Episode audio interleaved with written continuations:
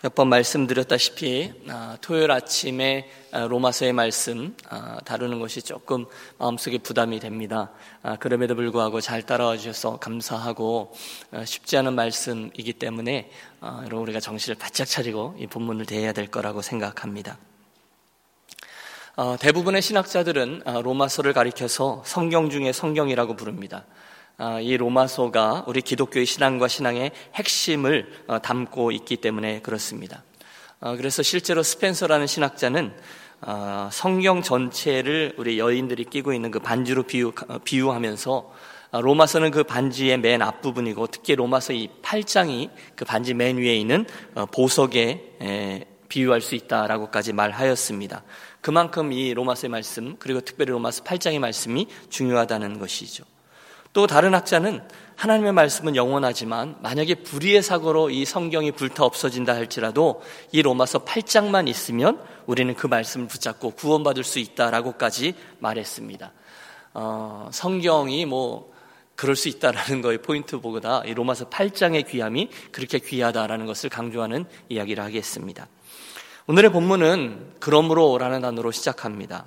그러므로 1장부터 8장, 이 7장까지 쭉 있었던 그 모든 내용들의 결과죠.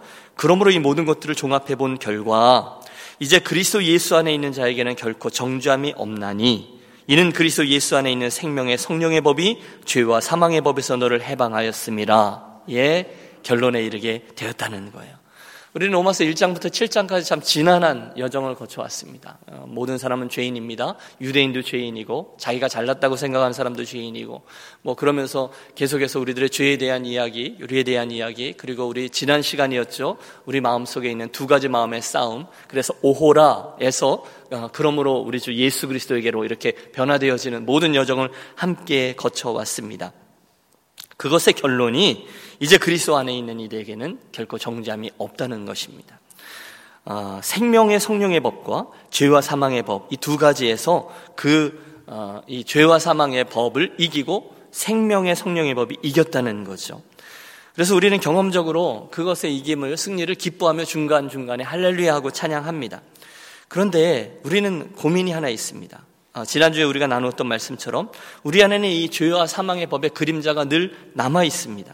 죄의 영향력에서 우리를 단절시킬 수 없습니다. 그래서 중간중간에 죄도 짓고 넘어지기도 하고 낙심하기도 합니다. 그게 죄와 사망의 법이 가지고 있는 흔적이에요. 그런데 예수를 믿음으로 말미암아 또 다른 법, 생명의 성령의 법이 우리 안에 들어왔고 주님은 그 법으로 옛날에 있는 모든 법을 덮어버리셨다는 거죠. 그 이야기예요. 결코 정죄함이 없다는 거예요. 왜? 생명의 성령의 법이 죄와 사망의 법에서 너를 덮었고 너를 해방하였습니다. 였기 때문이죠. 아무리 그래도 잘 이해가 되지 않습니다. 라고 이야기하시는 분들을 위해서 마태복음 20장에 예수님이 말씀하신 포도원 품꾼의 부유를 한번 생각해 봅니다. 한 포도원 주인이 품꾼들에게 품삯을 계약하고 어, 일꾼들을 이제 데리고 가는 거죠. 고용 시장에서 그들을 데려갑니다. 아침 9시에 데려간 사람, 12시에 데려간 사람, 오후 3시에 들어간 사람, 그리고 끝나기 1시간 전인 5시에 데려간 사람, 그리고 그들에게 일을 시킵니다. 약속대로 삭스를 주는데 9시간 일한 사람, 6시간 일한 사람, 그리고 아니 심지어 3시간 일하고 1시간 일한 사람에게 모두 다 똑같은 한 데나리온의 삭스를 줍니다. 그러자 9시간 일한 사람이 그리고 그 옆에 있는 우리들이 이렇게 불평하죠. 어떻게 그럴 수 있느냐고. 이건 불공평합니다. 그때 주인이 이렇게 얘기합니다. 나는 너에게 약속한 대로 했다. 여러분 어떠세요? 우리는 이게 잘 이해가 되지 않습니다. 많이 일한 사람과 적게 일한 사람이 어떻게 똑같이 대우합니까? 불편합니다. 물론 돈으로 계산해서 그들에게 삭스를 줄 때는 그럴 수 있어요. 그러나 저와 여러분의 영적인 부분에는 그 율법의 법이 아니라 은혜의 법, 사랑의 법이 작용한다는 거예요. 보세요. 만약에 여기에 저와 여러분이 첫 시간에 들어간 사람이라고 생각해 보세요. 그리고 불평한다면 이것은 율법의 법입니다. 그러나 만약 여러분이 저와 여러분이 마지막에 겨우 들어가서 한 시간 일하고 똑같은 삭스를 받은 사람이라면 이것은 은혜의 법입니다. 여러분 이게 이해가 되십니까? 겨우 들어간 사람. 저와 여러분은 신앙생활에 있어서 포지셔닝을 잘해야 합니다. 내가 어디에 속해 있는지를 보셔야 돼요. 저와 여러분은요, 자격증도 있고 기술도 있고요, 평판도 좋아서 아침 일찍부터 포도원의 품꾼으로 불려가서 일하고 그리고 나서 어, 삭슬 받은 사람이 아니에요. 대신에 저와 여러분은 하루 종일 누군가가 나를 불러가지 않는 거죠. 별 볼 일이 없으니까. 그리고 나를 불러가지 않아서 그래서 한 12시쯤 되면 집에 가야 되는데 집에 갈 수도 없어요. 왜냐하면 집에는 아이들이 배가 고파서 울고 있거든요. 누군가가 나를 오늘 데리고 가서 일 시켜서 일삭을 주지 않으면 모든 가족들이 쫄쫄 굶고 이제 배 움킨 배를 줄인 배를 움켜쥐고 잠에 들어야 되는 그런 형편에 있는 가장에게 한 시간 전에 누군가가 와서 그가 불쌍해서 데리고 가서 일을 시키고 삭슬 주어 똑같은 어, 삭슬 받은 그 마지막 한 사람이 바로 저와 여러분이라는 거예요. 여러분 이 포지셔닝을 잘 하셔야 합니다. 그렇게 생각하면 이 이야기는 어마어마한 은혜로 다가옵니다. 저와 여러분이 받은 예수님으로 받은 십자가의 공로로 인해서 얻게 된 구원의 은혜가 바로 그 은혜인 줄로 믿습니다. 누가복음 15장 탕자의 비유도 마찬가지죠. 여러분 아버지의 유산 중에 자신의 몫을 미리 받아가지고 탕진하고 그리고 돌아온 아들에게 아버지가 옷을 입히고 반지를 끼고 그에게 입을 맞추고 잔치를 벌입니다. 아니 아버지 나는 이제껏 여태껏 아버지 옆에서 한 번도 속안 썩였는데 오히려 아버지는 저 녀석을 위해선 잔치를 벌여주세요. 씩씩댑니다. 큰아들은 율법의 법을 적용하고 있습니다. 그러나 아버지가 말하죠. 얘야 쟤는 죽었다고 살아나지 않았니? 그를 감쌉니다. 생명의 법입니다. 혹시 여러분, 저와 여러분의 탕자의 비유를 보며 감격하지 않고 아무리 그래도 아버지가 너무 했네라고 생각하면 여러분 우리가 포지셔닝을 잘못한 거예요. 여러분, 저와 여러분은 이 스토리에서 첫째 아들의 자리에 서서 이야기를 평가하는 사람이 아니라 저와 여러분 이야기에서 어디에서요? 둘째 아들의 자리에 선 자입니다. 포지셔닝이에요. 이것이 제대로 되어 있을 때 사도 바울이 외치는 거예요. 그런 어마어마한 은혜를 우리가 받은 것이거든요. 어제 우리가 룻기를 다루면서 보아스에게 받은 룻의 은혜를 따져보았습니다. 그 은혜를 경험한 사람들이 외치는 게 1절이에요. 그러므로 이제 그리스도 예수 안에 있는 자에게는 결코 정죄함이 없나니 이는 그리스도 예수 안에 있는 생명의 성령의 법이 죄와 사망의 법에서 너를 해방하였음이니라. 여러분 이 말씀을 이 아침에 우리가 분명히 듣고 함께 고백하기 원합니다. 정죄함이 없다는 거예요. 그 죄를 기억하지 않는다는 거예요. 생명의 성령의 법이 죄와 사망의 법에서 나를 해방하였다. 여러분 이 아침에 그 은혜를 깊게 묵상하고 또 한번 누리고 감사하는 저와 여러분이 되시기를 부탁합니다. 때때로 예수를 믿으니까 난 구원받았지만 내가 그동안 한 짓이 있기 때문에 혹시 내가 천국에 들어가기 전에 하나님이 이걸 다 한번 따질지도 몰라. 나는 이것에 대해서 한번 된통 혼나야 돼라고 생각하는 사람이 있습니다. 예수도 그렇게 믿는 사람이 있습니다. 야, 내가 다행히 너를 믿음 때문에 이 천국에 들여는 보내긴 보내주겠지만 너 요거는 한번 한번 따지고 넘어가자. 하나님이 꼭 그렇게 다가올 거라고 생각하며 예수를 믿는 분이 계세요. 그렇게 생각하면 여러분 이게 정말 죽을 맛이죠. 날마다 나의 죄를 묵상하고 또 묵상합니다. 아, 그때 그런 죄를 졌는데 이건 하나님과 계산하고 넘어가야 되는데. 그런데 여러분, 그런 우리가 틀렸습니다. 오늘 말씀을 보면 하나님은 우리를 정죄하지 않겠다 하세요. 정죄하지 않겠다는 거예요. 그리고 나서 정죄하지 않는 것뿐이 아니라 그 죄를 기억조차 하지 않으신다고 말씀하셨어요. 할렐루야. 여러분 이게 얼마나 신나는 일입니까? 만약에 이 사실을 정말로 믿는다면 저는 여러분이 이 사실 그대로 믿게 되시기를 축복합니다. 정말로 믿는다면 우리는 오늘 이렇게 가만 앉아 있을 수 없어요. 아마 길길이 뛸 겁니다. 저는 정말로 신나는 일입니다. 내 인생에 가장 신나는 일이 바로 그 일입니다. 여러분, 너무너무 부끄러운 죄가 있습니다. 여러분, 저는 누구에게도 들키지 않은 죄가 있어요. 우리 아이들에게도 들키면 정말 쥐구멍을 찾고 너무너무 미안해서 아이들의 얼굴을 다시 못 볼 만한 그런 일들이 있을 수 있어요. 창피해요. 그런데 이사야 43장에 하나님 말씀하세요. 나, 곧 나는 나를 위하여 내 허물을 도말하는 자니 내 죄를 기억치 아니하리라. 여러분, 우리가 하나님 앞에 회개하고 진심으로 잘못했습니다. 하나님 용서하옵소서 하면 하나님은 그 죄를 용서하실 뿐 아니라 기억조차 하지 않으신다는 것. 이게 죄 사함의 은혜, 그리고 죄 용서받은 자의 은혜입니다. 부부싸움 하셨어요. 한편이 밀렸어요. 그래서 밀려서 그냥 그래 내가 넘어갈게. 내가 당신을 용서하고 앞으로는 이런 일이 없었으면 좋겠어. 여러분 정말로 용서했습니까? 우리는 어딘가에 그것들을 저장해 놓을 때가 많이 있습니다. 왜요? 비상용으로. 필요할 때 재활용을 해야 되니까. 그런데 하나님은 그렇지 않으세요. 결단코 죄를 재론하지 않습니다.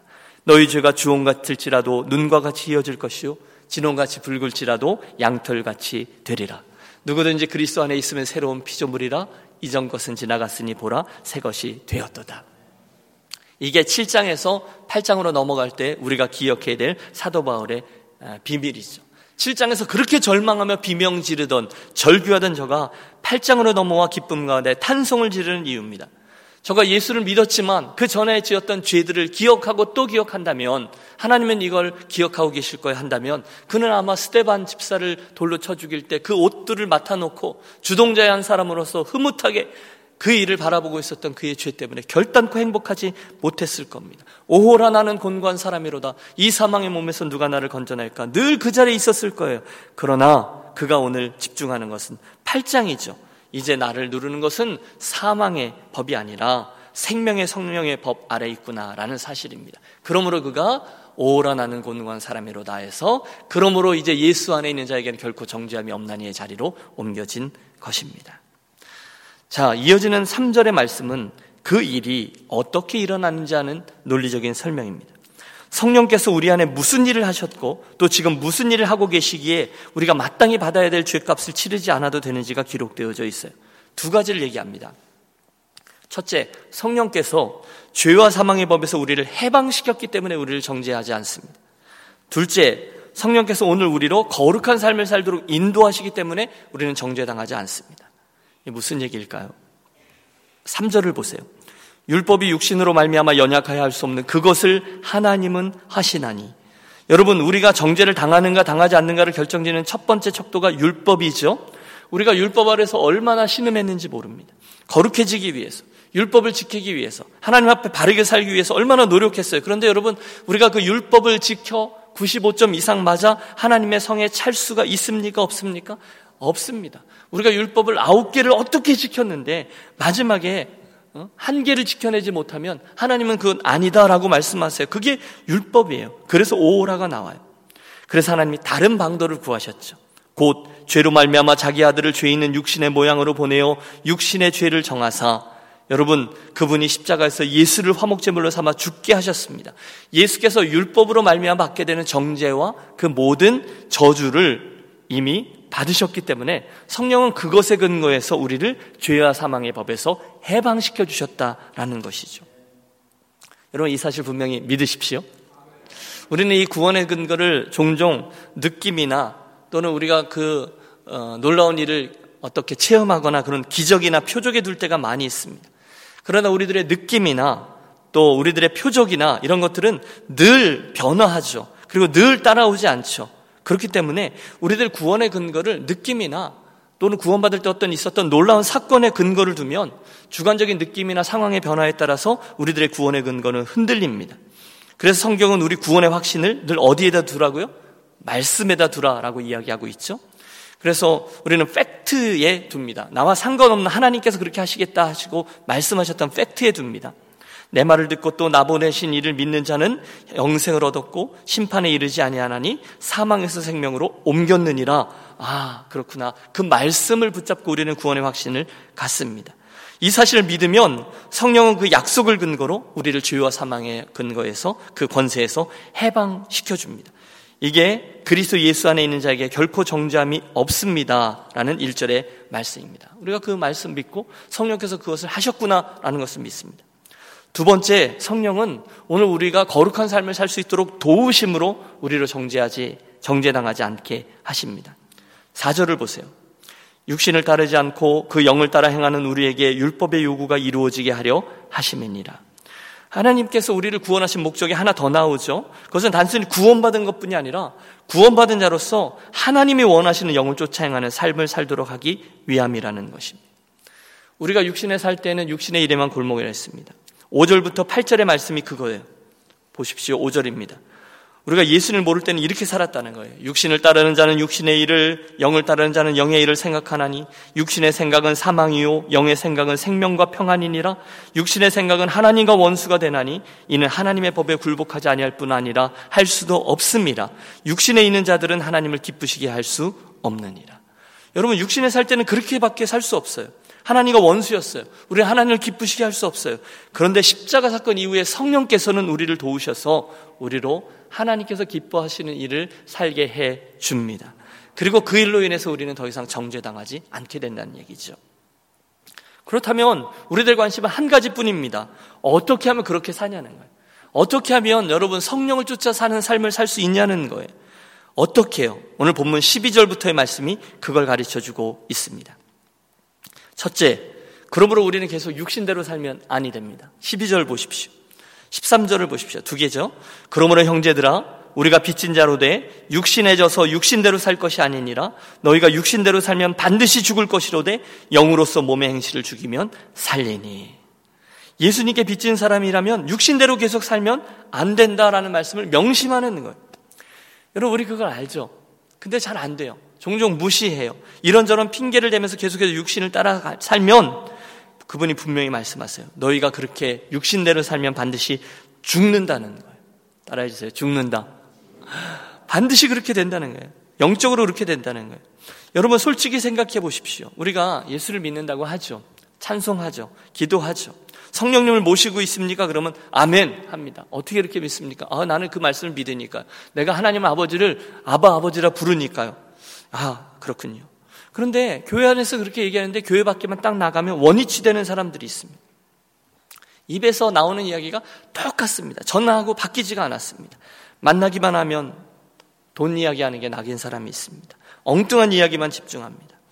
직분과 상관없습니다. 한 시간을 함께 앉아서 이야기를 하다 보면 그 겉은 예수 믿는 사람이지만 그의 속은 실제로는 아니다라는 것을 금방 알 수 있습니다.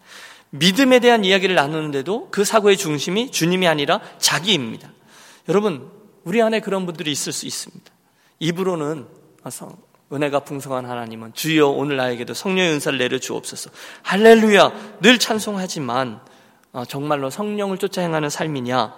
글쎄요. 그렇다 아니다라고 저는 단정 지을 수는 없습니다. 위험한 일입니다. 그러나 분명히 문제가 있으면 지적하고 싶습니다. 그때 그 믿음은 가짜일 수도 있어요.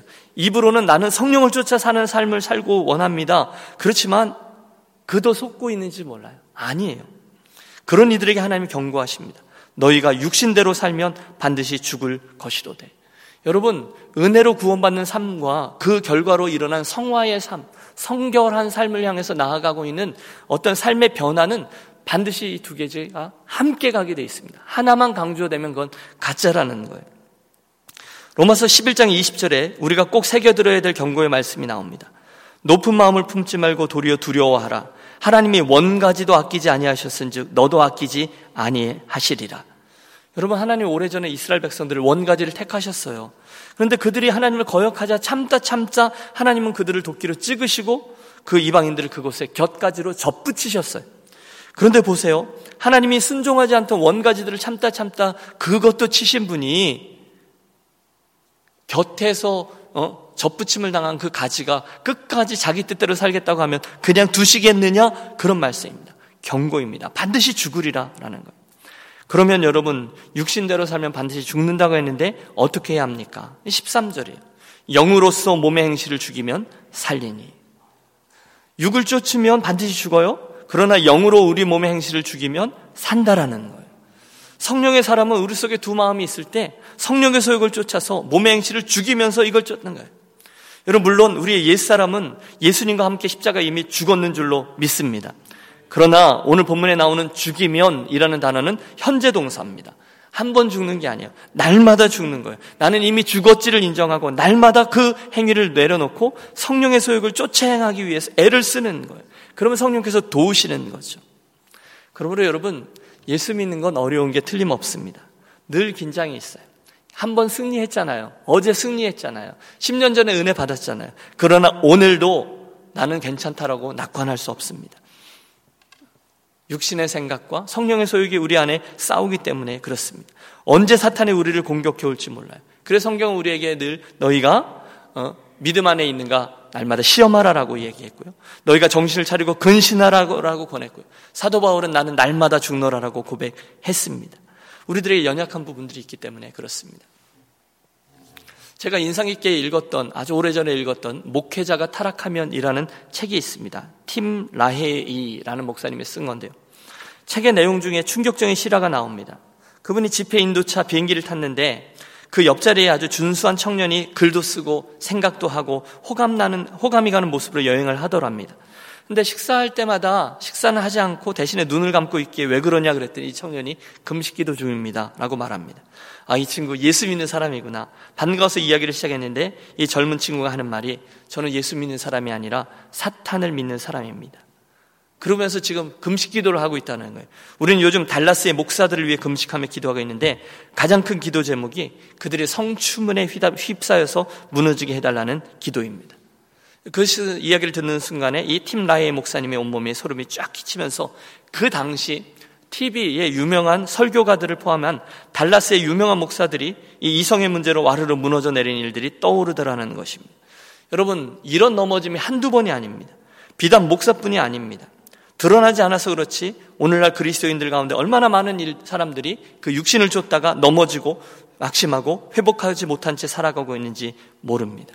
문제는 그 사역자들 가운데 단 한 명도 열정적으로 사역하지 않았던 사람이 없었다는 거예요. 최선을 다해서. 그런데 한순간 균열이 와서 무너지게 된 거죠. 유혹은, 육체의 소욕은 계속해서 있다는 겁니다. 사단은 계속해서 끊임없이 교회를 넘어뜨리려고 애를 쓴다는 것입니다. 여러분 이 차, 차제에 부탁합니다. 저를 위해서 여러분 성령에게 온전히 붙들린 그런 목사가 되도록 여러분 저를 위해서 기도해 주시기를 부탁합니다.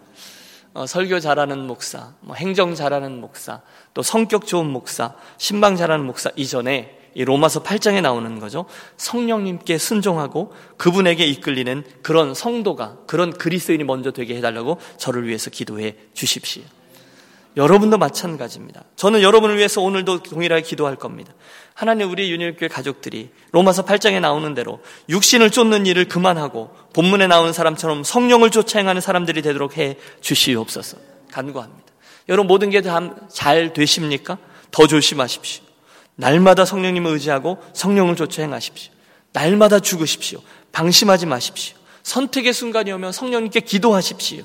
내 소욕을 내려놓고 하나님이 기뻐하시는 일을 선택하십시오. 덜 중요한 것보다 더 중요한 하나님 나라의 가치를 가지고 선택하십시오. 그때 우리는 성령을 쫓아 사는 삶을 살 수 있고 로마서 8장에 나오는 사도 바울의 찬양을 나의 찬양인 양 올려드릴 수 있게 될 것입니다. 올 한 해 그리고 내년도도 바로 이런 성령의 사람으로 살아가게 되시기를 주님의 이름으로 축복합니다. 마지막으로 몇 가지 권면 드립니다. 성령의 사람으로 살아가기를 원하신다면 여러분 오늘 본문을 근거해서 제일 먼저 내가 누구인지를 기억하십시오. 나는 더 이상 사탄에게 종로를 타는 사람이 아니라 그리스도에게 또는 성령에게 순종하려는 사람임을 분명히 기억하십시오. 여러분, 내가 성령의 사람인지 아닌지를 어떻게 알 수 있다고 말씀드렸죠? 성령으로 말미암지 않고는 예수님을 주로 하나님을 아바 아버지라고 고백할 수 없다라고 말씀드렸죠. 그러면 여러분 성령을 받은 사람입니다. 여러분 속에 내주하고 계신 그 성령 하나님을 기억하시면서 아 가만 있어봐 나는 성령의 사람이지 라는 사실을 늘 기억하십시오. 두 번째는 14절입니다. 무릇 하나님의 영으로 인도함을 받은 그들은 곧 하나님의 아들이라 하셨습니다. 우리의 정체성입니다. 내 정체성을 잊지 않는 것. 15절 여러분 보세요. 15절 같이 읽을까요? 너희는 다시 무서워하는 종의 영을 받지 아니하고 양자의 영을 받았으므로 우리가 아빠 아버지라고 부르짖느니라. 16절도요. 성령이 친히 우리의 영과 더불어 우리가 하나님의 자녀인 것을 증거하시나니 자녀이면 또한 상속자 곧 하나님의 상속자요 그리스도와 함께한 상속자니 우리가 그와 함께 영광을 받기 위하여 고난도 함께 받아야 될 것이니라. 아멘. 여러분이 누구라고 하셨어요? 네. 하나님의 아들, 딸이라고 했습니다. 내가 하나님의 상속자지, 내가 그분의 후사지, 이 사실을 기억하세요. 선택의 순간에 기억하세요. 그러면 죄가 우리들을 유혹할 때 그 선택을 하지 않을 수 있다는 거. 아, 가만히 있어봐. 내가 성령의 사람이지, 내가 하나님의 사람이지. 여러분, 가문의 채통을 지키시기 바랍니다. 우리는 하나님의 상속자입니다. 내가 하나님의 자녀이지라는 생각은 내가 뼈대 있는 가문에 하나님의 가문에 그분의 이름에 먹칠을 할까봐 행동을 조심하는 결과를 가져다 줄 것입니다. 세 번째는 기도함으로 성령의 도우심을 구하는 것입니다. 늘 성께서 내 속에서 말씀하시도록 애를 쓰고 그분께서 뭐라고 말씀하시는지 민감하게 처음에는 이게 잘 구별이 안 될 거예요. 그러나 경험하고 또 순종하고 또 순종하려고 하면 우리는 성령의 음성을 분명히 듣게 될 수 있을 것입니다. 착각하지 마십시오. 오늘 아침에 우리가 기도하면서 성령님 저를 인도해 주십시오.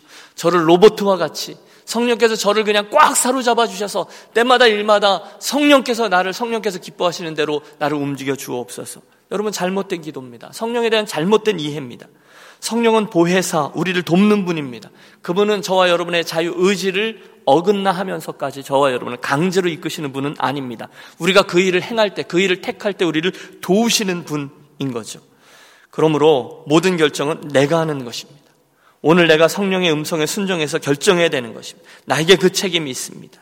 기억하십시오. 여러분 어떤 선택의 순간이나 유혹의 순간이 왔을 때 내가 성령의 뜻을 알매도 불구하고 육신을 쫓아서 행한다면 성령께서 여러분을 도우실 수 없습니다.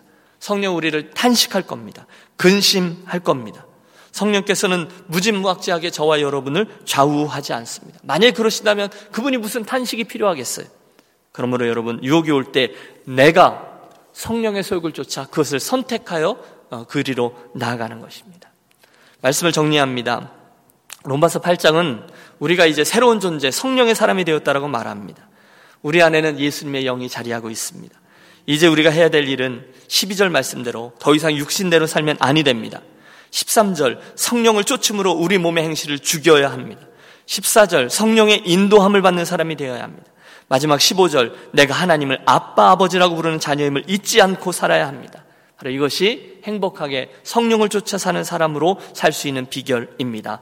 그때 우리는 로마서 8장 1절에 나오는 이 외침을 당당하게 외칠 수 있습니다. 이제 그리스도 예수 안에 있는 자에게는 결코 정죄함이 없나니 그렇게 즐겁게 외치고 이제 영의 행실을 쫓아 살아갈 수 있습니다. 이 아침 이 복된 은혜가 저와 여러분에게 함께 하시기를 주의 이름으로 축복합니다. 네, 기도하겠습니다. 좋으신 하나님, 예수님 십자가에 흘리신 보혈의 공로로 우리를 죄와 사망의 법에서 생명의 성령의 법으로 이끄셨음을 믿고 감사합니다. 이제 우리가 더 이상 죄의 종으로 사망의 그늘에서 육신의 생각을 쫓아 사는 그리스도인이 아니라 이제는 양자의 영을 받은 하나님 아버지의 아들, 딸로서 성령을 쫓아 사는 그리스도인들이 되기를 간절히 소원합니다. 우리에게 오늘 주셨던 말씀처럼 날마다 선택의 순간마다 내가 누구인지 결코 잊지 않게 해주시고 그 순간마다 결정들 앞에서 육신의 소욕이 아니라 성령의 소욕을 쫓아 행하는 우리 모두 되게 해 주시옵소서.